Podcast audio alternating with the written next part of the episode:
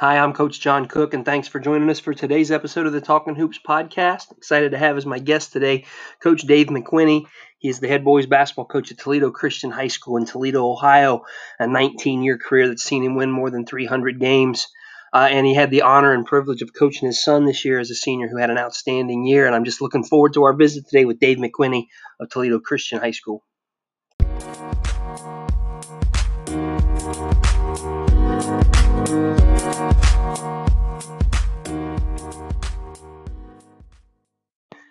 Hi, my guest today is David McWhinney, the head boys basketball coach at Toledo Christian School. And um, for those of you who are listening to the podcast, this will sound like a first run. Trust me when I tell you it's not. Uh, David and I tried to get this done uh, a couple of days ago and just had some some phone connection issues. And really, coach, I think we completed what was a pretty good hour. And I hate to have to do it again because it's hard to recreate the authenticity of the first time. But our listeners won't know, but you and I will. Uh, it sounds like things are a little better connection wise this time around. So uh, welcome back to the program, I guess I should say. Yep, well, I'm looking forward to it, and uh, should be a good hour. Well, I'm hoping so, and the biggest reason I'm hoping so is, is like I said to you before, I think that people's stories just seem to resonate. Uh, most of our listeners, if not all of them, are, are, are people in the coaching profession or uh, with a with a great interest in it, and, and, I think the stories are where the the strength lies. And, and, for people who don't know your story, I said you're the head boys basketball coach at Toledo Christian School. You've been there for 19 years and had a, a, really remarkable amount of success in a 19 year run as the head coach. But talk to uh, our listeners a little bit about your background, where you went to high school, uh, where you grew up, what what that led to in college, and maybe as much as anything else, just get into um, what it was about your background and, and your experiences that kind of guided you toward coaching. Sure. Uh, I grew up in Perrysburg, Ohio, and and grew up in playing junior jackets and went uh, to Perrysburg schools through seventh grade and transferred over to Toledo Christian, uh, where I now coach uh, as an eighth grader and had a wonderful experience there. Played under a coach Doran Snyder, uh, who took over my sophomore year, uh, kind of out of necessity, uh, halfway through the year, and, and we had a great two and a half years with Doran. And and then I went on and uh, went to Taylor University for college and played soccer there under a really good head coach. And and shortly after school, decided to see or basically asked to see if I could help as an assistant coach in basketball and soccer. I did that for a few years, but basketball was kind of always my first love, and and kind of worked my way back towards there, and eventually took over as the head coach. So while you're spending time at, at two different schools growing up, Perrysburg, which is a much larger school system, obviously, than, than what is typical, one of the larger school systems in, in Northwest Ohio. Uh, were there differences in terms of the cultures of the programs that you played? And you said you were at Perrysburg through seventh grade and then eighth grade through 12th at, at Toledo Christian. What were some of the differences you experienced as a player? Well, Perrysburg was very established. Larry Clark was uh, a tremendous coach and, and did a great job, even coming down and working with the youth programs. Some of the things that I picked up as a, as a little kid and my love for high school sports uh, that I picked up from Coach Clark carry over even to what I try to do with our little kids in camp. Um, but he was always around junior jackets, always around that, and did a, they did a great job teaching fundamentals.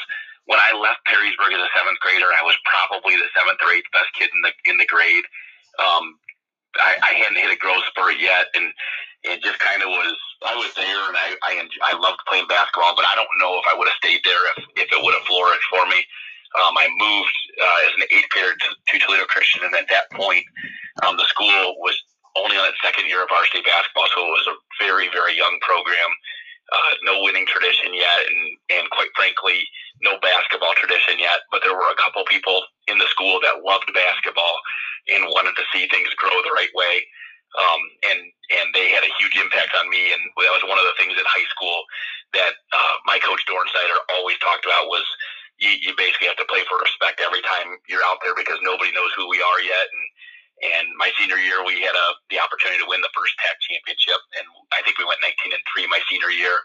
But it was one of those things where that respect, um, kind of chip on our shoulder, was was always there. It was it was uh, drummed into us, and and and even to this day, I still you know remember some of the conversations about schools you know, saying, well, you, we don't have a varsity game, but if you want to play our JV, you know, things like that, that, that, uh, you know, just kind of stick with you. And, and it's kind of fun when you, when you grow as a program through that. Well, you, you actually just enunciated the exact phrase I was sitting here thinking and jotting down in, in my notes is I believe that there's a healthy way to have a chip on your shoulder. I, obviously, there can be a very unhealthy way to go through life with a chip on your shoulder, but athletically speaking and competitively speaking, I think there's a, a certain amount of healthy chip on your shoulder that can be good for you. And I was going to ask if you felt like that served as a motivator for you uh, as a high school player. What year did you graduate high school and head off to college?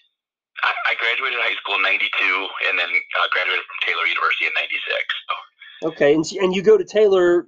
When you went to Taylor, were you recruited there as a soccer player, or you went there and just opted to play soccer? Um, I I was recruited to some degree. I mean, I I went and started there, and when the coach, I kind of fell in love with the school first, and met the coach, and and he found out that I was a pretty good soccer player, and and uh, showed a lot of interest. And quite frankly, I met with the basketball coach too, and I, I think I could have played basketball there as well, but I just had more interest shown from the soccer coach and decided to go that route and uh, and had a had a really fun time. And we had a, we won a lot of games and several championships when I was in college, and just had a tremendous experience with that. What was the influence, if there was a, a, a really measurable influence? What was the influence on you as a potential coach that that you gained from your soccer experience in college?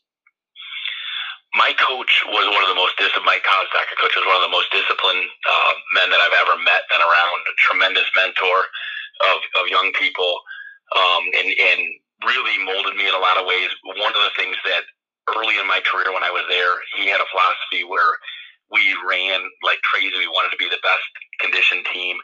As I got to my junior year, he he flipped and he went, especially the second half of the year, always uh, our camp, our conditioning camp or pre-camp that we called it, um, was always super tough.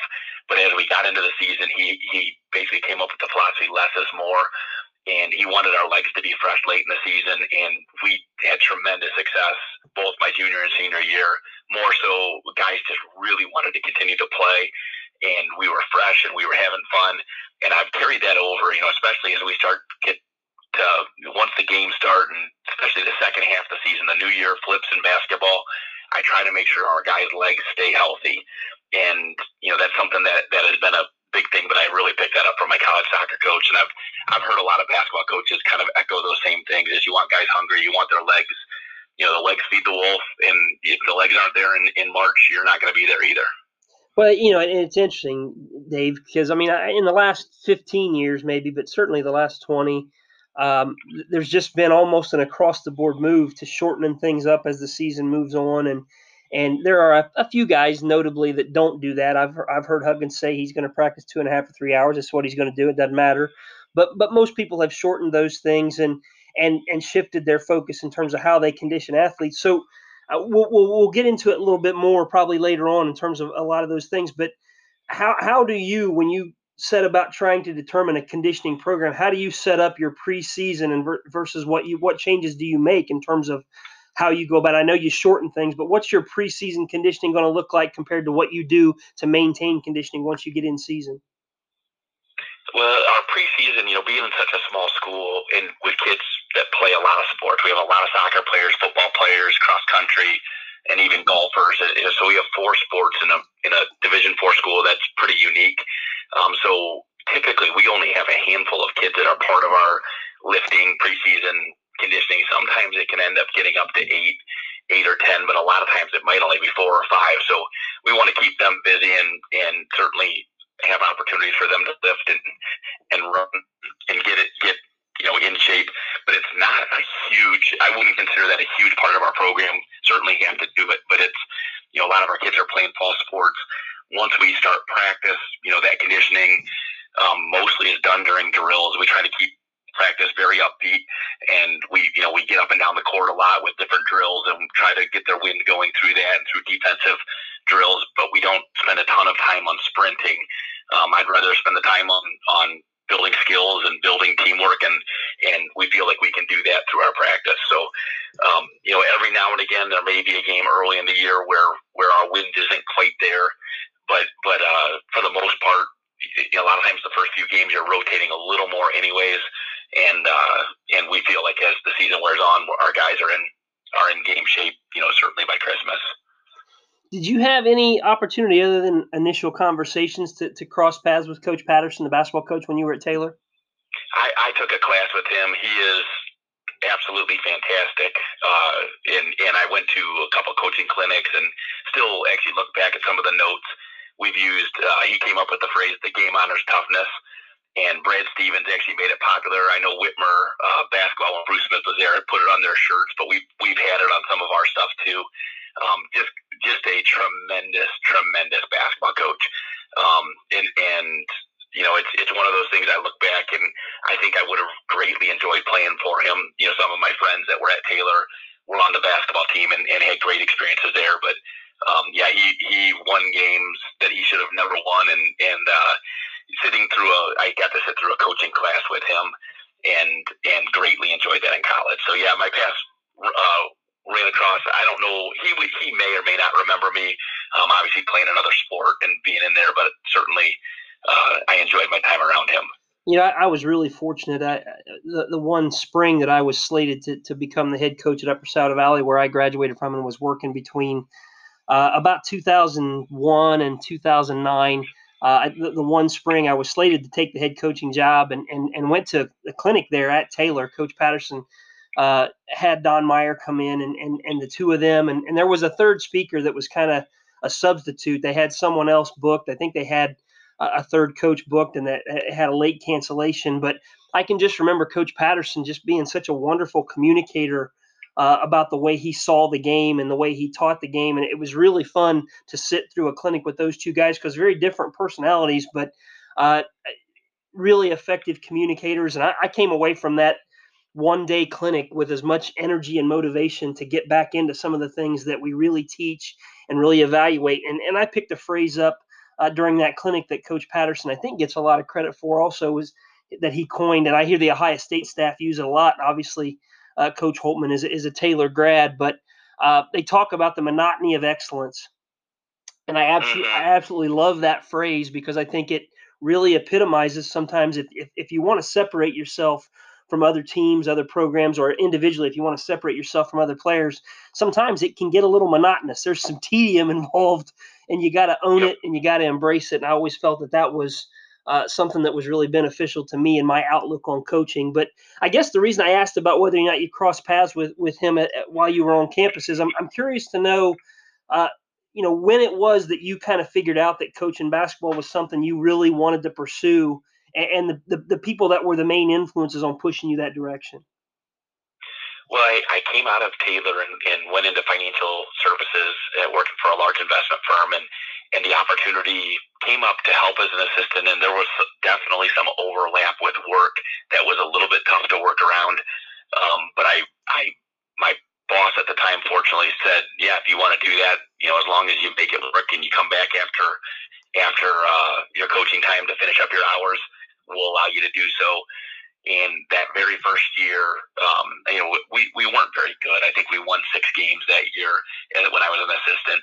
But I had the opportunity to coach, uh, be the head coach one night because the coach had surgery, and we knocked off um, Emmanuel Baptist at the time. Now it's Emmanuel Christian, but Lionel Armstead, who went to West Virginia and is, is actually Emmanuel Christian's coach now, was a junior and it was a huge upset. We weren't supposed to beat them, and we we made a basket with I don't know seven or eight seconds to go to put us up one, and uh, ended up pulling you know pulling a, just a tremendous win out. And it was one of those feelings that you have that you look and say, well, I think I might want to do this someday, and I think that was a big influence. And and uh, then was able to coach for three years under Ron Ridenour, and moved to Chicago with financial services with a great company over there and the opportunity came up to be for the head coaching job, and I applied. And you know, it was just one of those things. I, I didn't know if that opportunity would ever come back up, but I I knew I loved being around kids and the game of basketball. And you know, even though it was kind of some sacrifices for my career, I'm I'm super happy that I made that jump.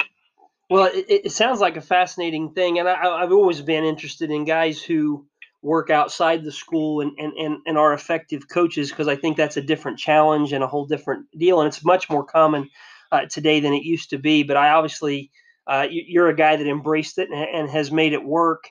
Describe the, um, I, I, guess, describe the program that, that you inherited. When you took over the program, what kind of shape was the program in and, and, and what were the things that you that you focused on and felt like I, I, these are the priorities that we've got to get kind of established or turned around or or maybe maybe reestablished? What was your focus coming in in that first year as a head coach?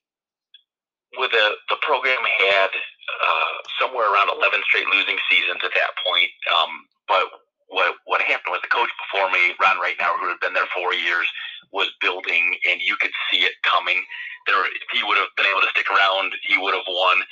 Um, but he had started building the elementary program four years before, so those kids were now eighth graders. Um, my first year, that eighth grade team and the seventh grade team, I think both won the championship in middle school.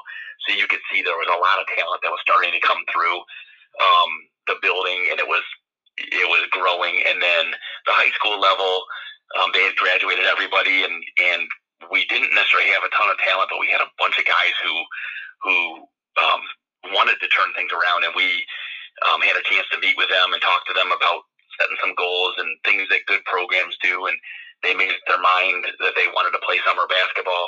Um, the first year that I was there, we got hired kind of late, but we did get a handful of tournaments in and did well. The second year, we played 40 games in the summer, and it was really we got to compete with some teams that were considered much better than us, and it kind of opened our kids' eyes that hey, we could we could turn the corner as a program. And by year three, we were starting to win. It took me it took us till year three. We went 13 and 10 my third year, and then we won 16 year four, and we've pretty much. I think we had one year where we were 12 and 10 since then, but most every other year has been 15 wins or more. And and but it just you know it took a few years to get that going. But once those middle schoolers came up, they they basically set the tradition, and it's kind of been followed ever since. And and when you when you talk about having that kind of success, I mean. Relative, obviously, when you're living through it in three years to get to a winning record feels like a lot longer uh, when you're living it than it does maybe to the outsiders looking in. But what I mean, could you could you list some things that you specifically attribute the, the, turnaround to? Were there any areas of growth, particularly for your program, areas of growth for you as a coach, areas where you felt like uh, what would you identify as, as the things that were kind of the turning points? Well, one of the first things we did my first year, we tried to find good mentors, and I, I co-coached the, the very first three years. I co-coached with Drew Popejoy, Drew was tremendous working with kids. He, he was a lot more mature, a few years older than me, not not a lot older, but really good at at the psychology of working with kids and getting them to, to come up with plans to meet their goals. And we did that from from day one of we tried not to make it our summer program. We tried to make it, hey, what do you guys want to accomplish and how do you think you need to get there to accomplish it? And we've tried to do that ever since of not just telling kids, hey, this is what you have to do. You know, tell me what you want to do. Do you want to be a college player? Do you want to be a pro player? Do you want to be whatever you want to be? And you know, if you say you want to be a Division One college player and you're only going to the gym 45 minutes a day, you're you're kind of kidding yourself. Um, but it, it's the same thing. You know, if you want to win a state title, there's 200 teams that we're competing against. We've got to be better than all 200, and and so you've got to set goals that that kind of match that. Um, when early on we set uh, one of our priorities was shooting at least 30 minutes every day.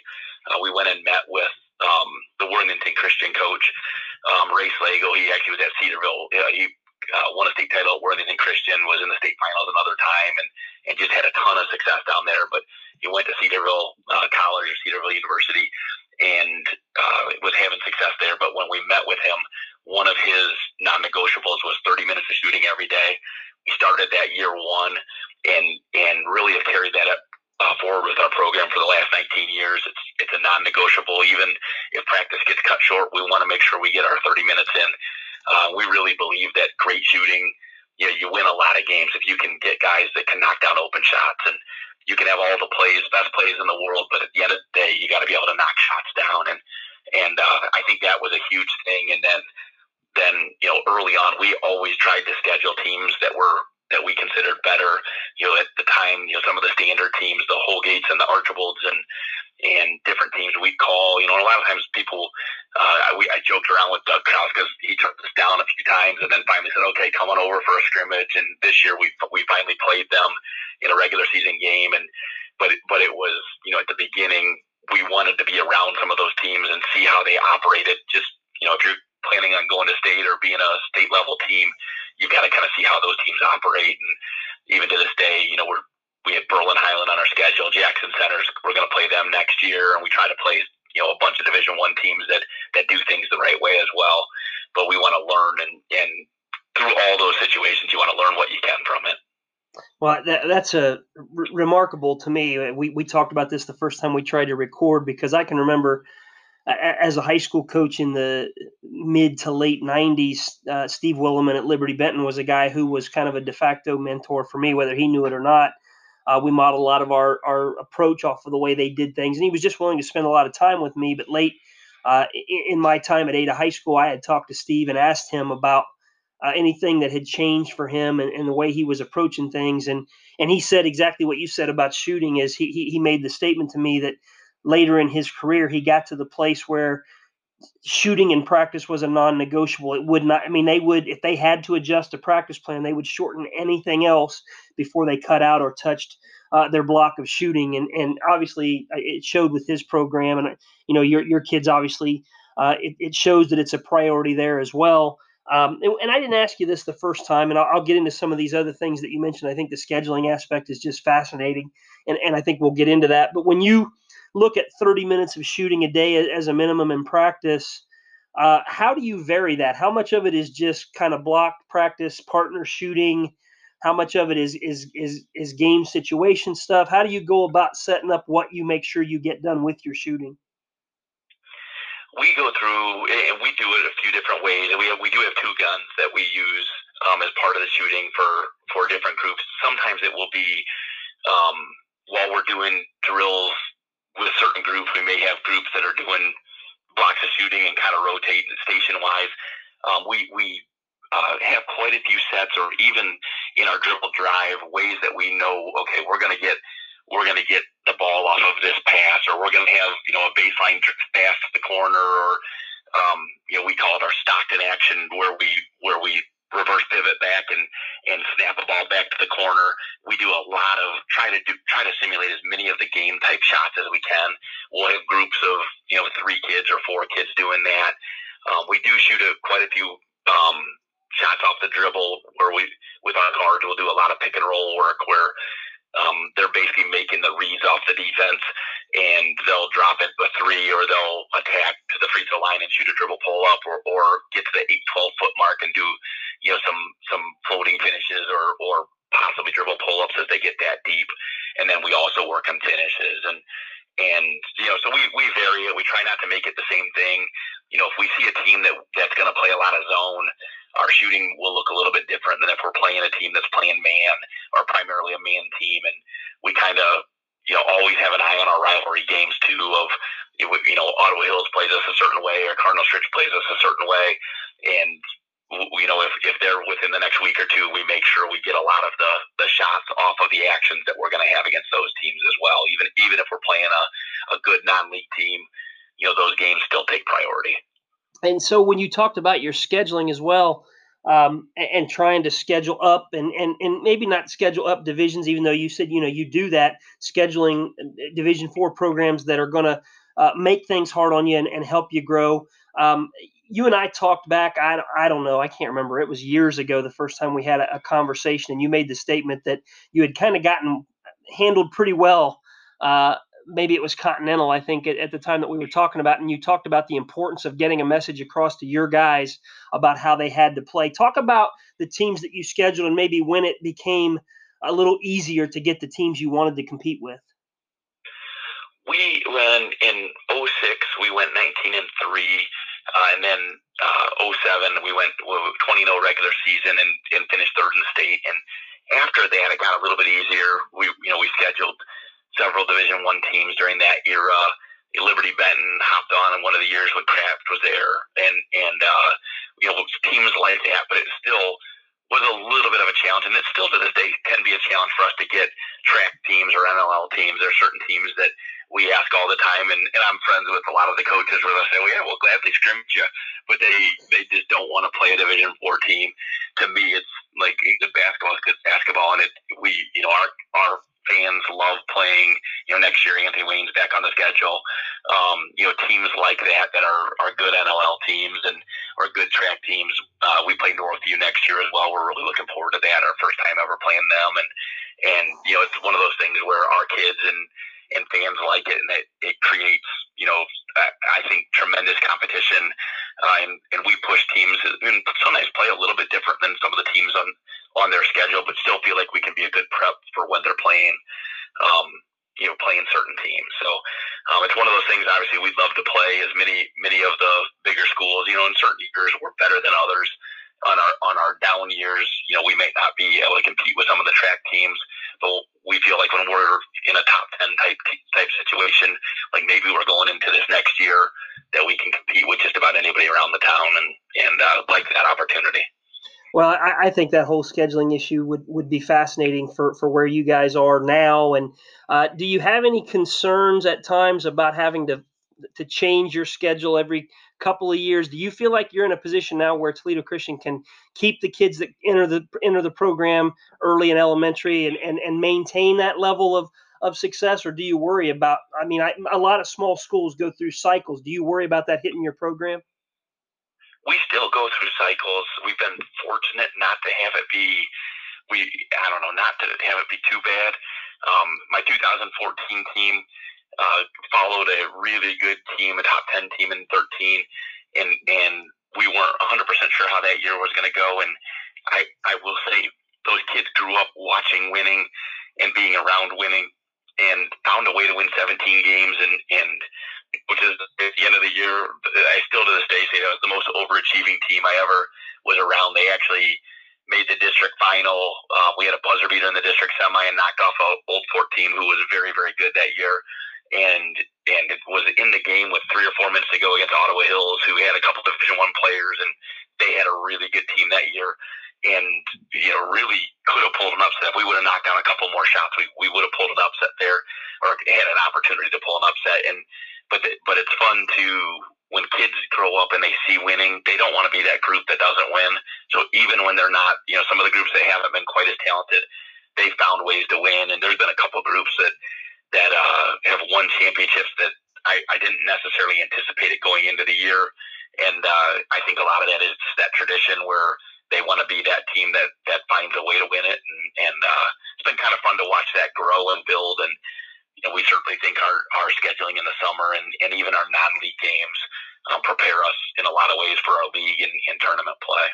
Well, and you know, we talked briefly early in the podcast about uh, having a healthy chip on your shoulder when you feel disrespected. I don't imagine that that is hard to maintain uh, for a lot of kids. You can probably create that or maintain that pretty well. But I also think there's a, a healthy amount of, uh, I think there can be a very healthy amount of, of quote unquote pressure uh, that goes along with being a part of a successful program when you kids don't want it to, to, to slip on their watch.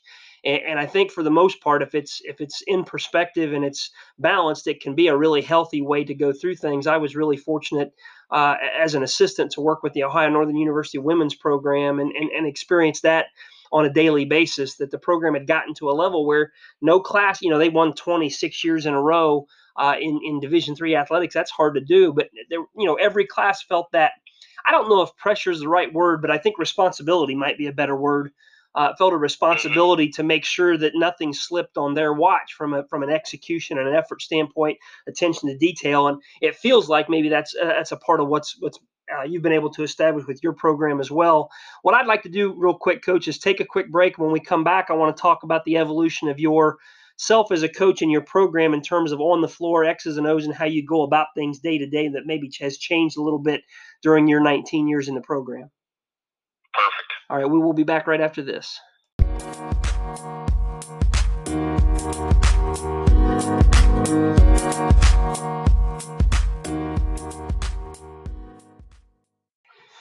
David McWhinney, the head coach of Toledo Christian School, is my guest today. Welcome back in for the second segment of our conversation. Uh, Coach, we went through your journey uh, and, and into what kind of guided you into coaching and, and a lot about building your program. Uh, what I want to get into is, I guess, a couple of different areas here, or, about three things I hope to touch on during this 30 minutes. Um, I guess the first thing I want to talk about is you, you've mentioned on a couple of uh, occasions how important your summer stuff is. Um, what what do you guys do? How do you approach your summer? What's your summer look like? And, and what part of it do you feel like maybe maybe create some separation between you and some of the programs that you're competing with, uh, or, or, or that you're trying to to to to prepare to beat in the season. When you when you get to the consistent level that you guys are at, what do you feel uh, is the summer's role in creating that for you? Well, a couple things. We do think summer's a big separator for us. We we feel like we're one of the harder working programs around, especially in the summer. You know, as a small school, we have a lot of kids playing spring and fall sports. So that summer, especially June time, is is a time when we get a chance to kind of mold our team and, and really figure out where guys fit in roles and how they do that. This summer was obviously a little bit different, and we feel like we had a, just an absolutely tremendous summer with all the circumstances. Uh, guys showed up, and we we've been doing workouts all the way through last week, and and we'll do some some August workouts with um, the guys who aren't in fall sports, but most of our players do.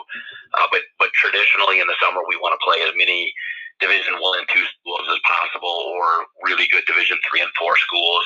Um, get that competition level where you where you compete. You might get your butt kicked a few times, and and that's okay too. And and uh, but you you go see where you're at when you go play, you know, a bunch of bunch of bigger schools. And most years we go to Findlay team camp, and they're really good about putting us up against.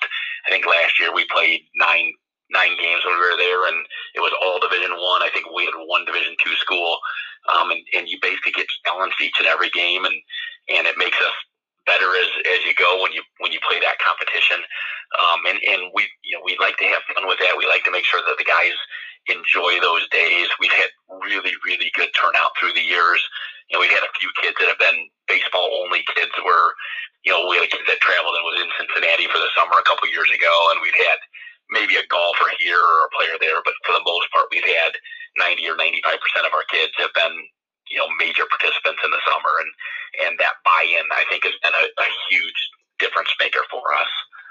Well, and, and the buy-in's been evident. I, you know, I was fortunate to be on the staff at Bluffton and, and really in, heavily involved with the shootouts that, that Coach Neal puts together and was doing the scheduling for those for several years. And you guys came in and, and competed over there. Coach Neal and I just had lunch a few weeks ago, and we were talking about uh, there was a, a, stretch of time there around 2005, 2006, 2007, in, in, that neck of the woods, when we felt like the, the, the the quality of competition at our shootouts and, and the intensity of the competition was really surprising to us when we had you guys were there, Continental was there, Kalida was there, um, I think Wayne Trace maybe a couple of times. Uh, Miller City would be there, but and, and we, we brought schools from, from elsewhere as well. I'm not not just focusing on those. I hate to mention anybody and leave somebody out, but you were a big part of a couple of summers in a row there at our place when the competition was just spectacular.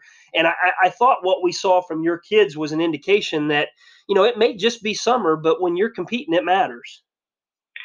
Yeah, I, I uh, spent a lot of time uh, in that era uh, chasing Continental. Uh, we, we played them in the tournament three times, and then we find out off an 11 uh, in the tournament. But it was Chase during that time to um, they were better than us, and we'd play them in the summer, and they'd find a way to beat us, and they we it just was maddening to lose to them. But uh, Kevin Holmeyer and I actually developed a really good friendship through the years, and I went to his son's wedding, and we're we're uh, um, uh, and just just have really developed a, a um, you know a great a great great friendship. But one of the things that he taught me during that time was uh, he basically said, you know, hey, anytime you play in the summer, it matters. Anytime you play and, and your groups get together, it matters. And and you know sometimes I may people think I may take it a little too seriously in the summer, but we want to compete and you, know, you certainly get guys in, but you want your programs to continue to get better.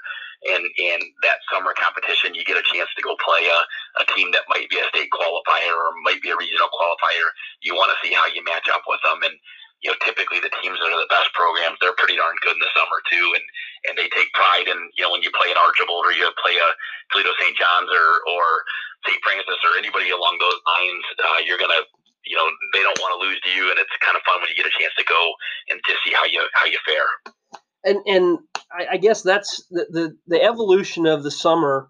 Um, with the advent of, of small group workouts and things that can happen in the fall and, and, and the evolution of the summer used to be more about how many games can you play and i think that still matters but there's also a lot of skill development uh, that takes place in the summer and I, I, think i asked you the first time we talked if you reflect back on your your beginning time as the head coach at Toledo Christian and your evolution as a coach and the evolution of your program, what what does teaching look like now and, and the things you focus on with your players, what does it look like now compared to what it used to look like in terms of how you went about the, how you go about developing your, your individual players? Yeah, uh, we've we've been greatly influenced over the last handful of years, really probably the last uh, eight years, uh, from Jason Otter. Uh, Cole went to a Jason Otter camp when he was in third grade, and I sat there and watched for seven a seven hour day camp, and walked away and said, I feel like I know nothing about the game of basketball. There was just so many little details that he had that um, that I picked up that day, and then Cole was, you know, was spending maybe four weeks a year with him through middle school and, and early high school, and and is actually on his way there right now to Chicago to, to spend another week with him. Um, but I've worked at their Extreme Concepts camp the last four or five years, and really got a chance to get entrenched in how they teach things and how they pivot, how they move, how in a lot of the their skill work and skill development stuff we've really implemented, especially with our guards. And there, there's just I mean, the way we move, our players move totally different than we did ten years ago, and and we pass and and and just if somebody were to watch our game now, you can see you know the, the huge influence that Otter basketball has had on our program, and, and I think it's made us a lot more skilled, a lot tougher to guard. Um, you know, certainly we had some really good teams before we were around Otter basketball, but it's it's been fun to really watch that develop. And and when you talk about that impact on developing players individually, has there been a kind of a corresponding impact on the the X's and O's and the way you approach offense in general? A lot more dribble drive, a lot more pick and roll. Um, you know, our kids. I, I feel like our kids have gotten a lot more skilled. Where you know, we had, I think we had a game this year with two turnovers. We maybe had a couple with three. We were under five turnovers four or five times, and we we I wouldn't be surprised if we led the state in the least amount of turnovers for a season. I mean, we had that good of a year, and the guys can handle it. And when you can do that, even you know, we didn't have the most size last year. We weren't huge. We were we weren't tiny, but we weren't huge. Um, but when you handle the ball and you and the shot development stuff, you know, our guys walk in the gym every time our kids go in the gym, immediately they go to their form shooting and and go through all that. And you know, I'll look down sometimes and see other other teams come out, and the first shot the guy kid takes is from the three, you know, the volleyball line, and and you know, basically you almost never see a Toledo Christian kid do that when they come out and, and shoot between games or at halftime or you know even they walk in the gym. Every single one of our kids, certainly that has been with us for a while, walks right up and goes through their form shooting stuff and a lot of those a lot of those influences that that we picked up from Otter basketball have have, uh, have really paid off, and we've we've had you know groups that have been in the top ten in the state in three point shooting and and free throw shooting and all that, and and a lot of that I think is just that discipline from shooting and then the ball handling stuff as well. I think has really paid off and and has made our program. You know, we become a tough out anytime people play us because our kids can handle the ball and take care of it even against extreme pressure and, and you know it's it's always fascinating to me because I just never timing wise when I was involved in high school coaching or when I transitioned to, to be an assistant in a small college, it was like part of me missed that the influx uh, of the dribble drive stuff in terms of teaching it and uh, not very many programs that I've been either a part of, none that I've been a part of, and very few that we've competed with were real heavy into it. But it feels like most everybody has elements of it now, and, and obviously the the ball screen is, is going to be a huge part of basketball for I, I, think forever because I just think that it's it's it's where the game has gone and everybody's more perimeter based and and and that that yep. decision making skill set is so important. But talk a little bit about uh, teaching and installing those things. And what I'm really curious about, and I asked you this the first time we spoke, is is how do you balance how much time you spend in maybe short-sighted games like the two on two three on three teaching that stuff and how quickly do you get to five on five how much balance is there or how, what does that look like for you yeah, uh, we do. We do go through a lot of reads on two on two or three on three, where we'll break stuff down, especially in our pick and roll game. You know, our guards they go through, they depending on what the defense do does, if they if they blitz us, if they hard hedge, if, if they switch, um, there's certain things that we're looking for, and a lot of times we try to have some of that stuff scouted. You know, if you play the same teams, they might there's certain teams that may blitz Cole, you know, to try to get the ball out of his hands, and we have certain actions that we really like in order to make teams, you know, punish teams if they do that. Um, but but really just going through those those reads of okay, how do we think they're going to play us? We try to anticipate it, but we also want our kids, if we get caught one day and we haven't really spent a lot of time on we weren't expecting them to blitz us and they're blitzing us. We want to make sure our kids have repped it enough. So if we had to out of a timeout or even out of just a quick, hey, they're blitzing, slide up and, and really guys should know where to go immediately um, where we where we shouldn't have to call timeouts depending on how they're guarding us. But our kids have gotten really good at making reads and and decisions and, and all of that. And then then as time goes on throughout the season, we really play a lot of five on five late in the year and I try to have the scout team do different coverages. You know, I'll tell them, hey, we're going to blitz right now, or we're going to hard hedge, or we're going to we're going to soft hedge, and and we have four or five different coverages depending on who we're playing, and we'll have them mix that up a little bit and and allow our our offense to make different reads off of that, and our guys have gotten, you know, especially late in the year, they tend to be really good at it, and it's um, I'm excited about this year because I have a couple senior guards and and guys who have played a lot of basketball with us that can do a lot of that and, and really break down people even early in the year. I think. And and when you talk about getting to a lot of five on five, you know, later in the year, obviously you're going to do a lot more. Um, one of the areas that I always struggled as a coach was how how early to get into five on five, whether it's a we call it score stop score some people call it here down and back it's still controlled but you know having two or three possessions where you get up and down um, early on in my coaching career, it was brutally hard for me to get to that too early because I just couldn't stand for it to be ugly in a practice. Yep. But I, I, think there's a certain amount of that. Would you agree that there's a certain amount of it's got to be ugly so they can figure it out because they've got to know where all 10 guys are.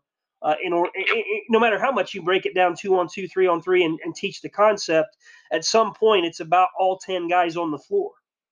Yep. Yeah. And, and being able to read the, the helpers, you know, especially if you're running pick and roll, you've got to be able to, your guards that are running those pick and rolls have, have to be able to see not only the couple guys, defenders that are in the play, but where's the help coming from? And, and, you know, our guys get, I feel like we've become really, really good at figuring out, okay, the help's coming from here and it's just an automatic, you're, they know where, where we're trying to attack. And if you get that, it's amazing how, how difficult the pick and roll game. And there's there's games that we pretty much primarily do dribble drive and pick and roll, and we may not. We have you know twenty some man to man sets, but there's games we may not even run any or very very few. And and a lot of that is you know if you can play and they're having a hard time guarding you, you get good enough guards, they can get in the paint and create havoc and knock down shots you know that it's to me it's more fun to play a little bit of that free style of basketball. Um, that being said, there's certain times that we want to be able to get certain shots the way we want to get them, and and certain teams that we have to run maybe a few more sets to take advantage of certain things. But uh, yeah, the game from me it's really evolved kind of into more of a free flowing game and and allowing kids, you know, especially your best players to kind of make plays and and guys I feel like we've done a really good job of defining roles and kids understand which shots are good shots for them within our system. And as long as they, they abide by that and, and take good shots, we end up being pretty darn successful. And, and you talked about the influence of Jason Otter basketball and the, and the extreme concept stuff that you guys really have, have gotten into and that you personally have, have gained a lot from. And there are a zillion different resources available to coaches and aspiring coaches today. Are there uh, other resources, uh, other coaches that you compete with, other coaches at higher levels of basketball? Where, where do you go when you want to really kind of dive in and try to study something? What what what other areas have you drawn influences from or sought out to try and gain some things? I, I love watching good programs. I mean, I, I spent a lot of time early in my career watching Paul Wayne teams, the Continental teams that we were against, Steve Williman at Liberty Benton. Um, you know, even like Dave Voice, I've, I've really enjoyed watching the Perrysburg teams through the years when they're on the local TV, and and uh, you know, there's some good coaches that are coming up through now, the Jeremy McDonald and Matt Wortham, and some of the guys that are that are up and comers in the area. I, I think you can pick up things watching watching good programs and how are they how are they growing and learning and developing and guys and what what concepts are they doing and even how are how they're you know I there's a lot of little details that you pick up and and but even even NBA games, you know, a couple days ago was watching uh, Houston play and Harden had a footwork pattern that I had never seen before. And and you know, it, for most of our kids it might not make sense, but for a couple of our more elite kids, there's some things in there that could make sense for them and and uh, it's it's having a little bit of you know what what can you pick up from you know even the pros to college. You know, I love watching. I love the Beilein at Michigan. I like watching Izzo and Holtmann and and a lot of those coaches of how they react and how they watching how they're defending and and some of the the concepts of that you see trickle down from the pros to college. They're not always applicable, but a lot of times they are. And there's certainly certain pieces that you can uh, that you can move to the high school game, especially if you get a skilled team. Well, and and because there's so much available, and and if you're a junkie like you are, like I am, you you can you can see so much. And I think it's Beilein that said you can do anything you want, but you probably can't do everything you want uh, with your team. So you you you've had to settle on, and you have settled on a, an identity for your team offensively and defensively. And so for anybody who's listening who maybe hasn't seen you guys play, um, I, heard Thad Matta answer a question once uh, from a reporter about you know, what is it that you want to see from your team and how they play? And he said, I want them to be perfect. and, he, and he laughed and he laughed, but he said, no, seriously, that's what we're all after. And and then it was interesting because a, a, couple of days ago I, I interviewed Brett Norris for a podcast and Norris talked about their regional semifinal game that they won before the, the shutdown occurred. And he said that that 32 minutes, he could have taken more teaching clips from that game by itself than anything he'd ever experienced with one of his teams. It just that they played just about as perfectly the way he envisions his team playing, and we got into some of what that means. If if, if I asked you what does 32 minutes of Toledo Christian basketball look like, maybe from one end of the floor to the other, how would you describe what you want to see from your guys? on the defensive end, we want to disrupt. You know, we we talk, we say disrupt a lot. We want to disrupt their best actions, their best players, their we don't want to let their their best shooter get in a rhythm, even if he's not their best player. We don't. We there's times that I feel like if you can take their best shooter away, even if it's their third or fourth best player, uh, that that can be devastating for teams. We've done that quite a bit, um, and certainly their best player or two. We want to we want to make it difficult, but we don't want to let people just get comfortable and figure out, you know, sometimes you see you see high school teams they start getting in that rhythm and and we we try to make sure if we feel like a team's getting in a rhythm against us that we're disrupting. We want to be extremely physical in the paint. We don't want to let any get middle on us. You know, shots go up. We want to box out. We want to win the rebounding battle every night. Um, you know, I kind of have a formula that that I look at, and it is amazingly accurate. But the teams that get the most shots, and I you know I look at turnover margin and I look at rebounding margin, and those two in particular. Um, if if we win those two, we win the game almost every single time. It's it's almost a statistical anomaly. Um, you know, if you end up getting especially a significant amount more shots than the other team, um, that uh, that we end up winning. We had a game this year that that kind of went against that, and we didn't didn't win. And, and I looked at the stats, and I couldn't believe we didn't win the game. But but uh, it it's pretty rare that that that happens where we, you know, especially because we tend to shoot it pretty well. Um, if you shoot it decent and you you get a lot more shots than the other team through rebounding or turnovers, you're going to win. And you know, sometimes we know when we're playing super athletic teams or big teams, hey, they're gonna they may have a rebounding advantage. So we've got to be very, very tremendous with the basketball. We've got to try to create some turnovers on, on that end, and and you know, and then there's some that play very good with the basketball, and they have a great guard, and they they control the game, and you know, you better darn well win that rebounding battle, and in theory, you want to win both of those every night. But that that formula is a of our winning successes. We we know you know there's times that we may end up turning pressure up a little bit more because we know we we have to to try to create that turnover margin because they may have a rebounding margin on us because of size or athleticism. And certainly when you box out, you play position and do all that, you can offset a lot of that. But, you know, at some point that six eight monster you, you may not have you know Ottawa Hills a few years ago had a six eight or six nine six seven six four and we didn't have anywhere near that and and we knew you know okay we better win the turnover battle and that that was still an uphill battle in that one but you know, you've got to try to find ways even when you're overmatched and and offensively, if, if you if you get to see your team be what you want your team to be, describe what that would look like for you.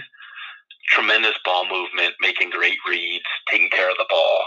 You know, we had we had a lot of games, several games last year where where we were under five turnovers, and I think the one game we had two turnovers. I think we had zero going into the fourth quarter when we when we subbed. And uh, you know, when you start getting that kind of efficiency, it's you know, it's that that to me is what what I hope for. Um, we played in the regional final in 09 and I thought we played about as clean of a game as we could. We had three turnovers uh, the whole game. I think Kalida had five, so it was just a tremendously well played game on both ends. And you know, you look at that, and you're like, even though we lost right at the end, it's still one of those games. I felt like we just played absolutely fantastic Toledo Christian basketball, and I can walk away and be proud of that game for you know the rest of my career. And you, you know, as long as we play the right way and we take great shots, you can kind of live with that result. What I don't want is teams to be able to speed us up. You know, it's very, very frustrating to me if, if somebody is able to speed us up and turn us over. And we we've been fortunate the last few years to not really have that be an issue.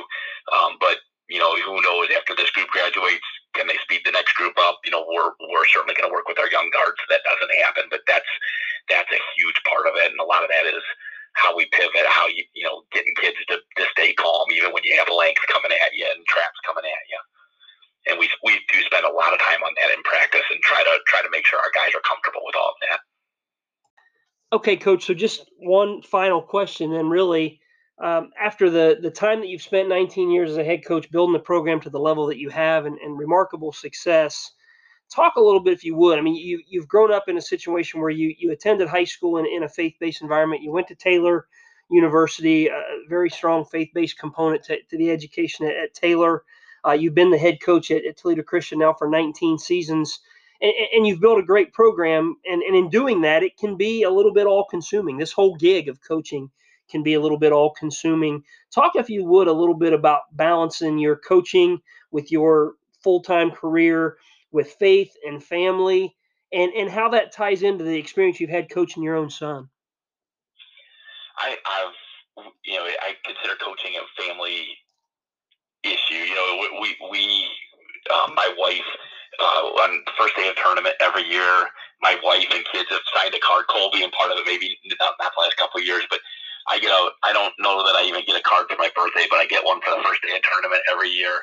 Um, it, it matters. You know, my wife, there's literally, there's been times her hands, I look down and they're bloody during the tournament or after an Ottawa Hills game because she's clapped so much. And it's, you have that type of support. It, it's hard to beat that. But, you know, my son grew up being a ball boy and even from a very young age just loved the game and some of my most vivid memories are him, you know, just watching over the over the railing when he was four and five years old, and he just couldn't take his eyes off of it. And and it's been extremely rewarding watching him grow up through the program and system, and seeing them go from ball boy to middle school player. And some of my best memories that I'll never forget are his first varsity game with him running over to the bench and kind of giving me the little uh, head nod and saying "Let's go," and and I knew he was saying, "Hey, we've been we've been looking at this for a long, long time, and let's enjoy this." And and uh, it's been a tremendous last couple of years with him. You know, certainly I'm hoping and praying that we get uh get the next one, but uh, um, we've had a we've had a great couple of years, and, and it's been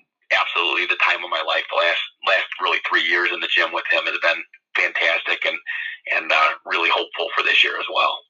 Well, certainly we're all hopeful for that. I, I, I can't imagine being in the position of coaching my son. I've got a son that's a high school senior coming up in, in here in the fall as well. And uh, as much as I look back on what people lost when things shut down last year, and I and, and again had a hard time imagining how difficult that would be. I would have never dreamt at that point in time last March that we might be talking about the possibility of of, of kids losing an entire senior season uh, of the sports that they love, whatever the sport is. And it's it would be in some ways it would be a little bit devastating to have that happen. And and uh, you know obviously we all hope and pray that it doesn't. But uh, I'll be watching from a distance for sure uh, to to see how things go here and and and hopefully get to watch you and your program and your son uh, get to do the things that you guys love. Uh, heading into what I hope will be a great opportunity for a wonderful year for you guys. Now, I did not. I don't think I said this when we recorded the first time, and you've listened to a few of the podcasts, I think. But I, I wait till the end because I figure I might as well. I, you know, I can be a big Toledo Christian basketball fan, but I've asked the guests on the podcast how they feel about possibly sending a T-shirt my way. Uh, I, what I'm doing is I'm trying to get a collection of how many ever I can from the first year of the podcast here through this summer and in the fall. I would love to walk around up here in, in, in Ada, Ohio with a Toledo Christian basketball shirt if you think you could spare one. We, we, we have uh, we have plenty. What, what, just let me know the size and text me your address and we'll make sure uh, we make that would be great. I will definitely. And, and, and I, I, said, you know, two and a half months ago when I started the podcast, I told everybody I'm a large, but this quarantine's lasted so long. I think XL might be the way I have to go, Dave. I'm not sure. I'm not sure. Hey, listen, I just want to tell you, I appreciate you taking the time to join the, the, the, podcast. I'm sorry we had to do it twice, but I think it turned out really good. And and I, I, told you the last time after listening to some of the things we talked about, there are going to be some some uh, topic specific podcasts I want to get into, whether it's defensive stuff, offensive stuff, uh, you know, core values, program building, team building, whatever it might be. I'm really hopeful that you'll agree to do another podcast maybe down the road as we as we get going. And I certainly would love to talk with you if, if the season, you know, looks like it's going to happen. I'd love to talk with you about your team and your prospects for the year. 100%. Yeah, you're welcome up to Toledo Christian anytime. Let me know. We'll get you in the door, or, or uh, I'm happy to talk on the podcast anytime. Appreciate you having me. Hey, have a, have a great rest of your summer. We'll talk soon. Yep, you too. Take care.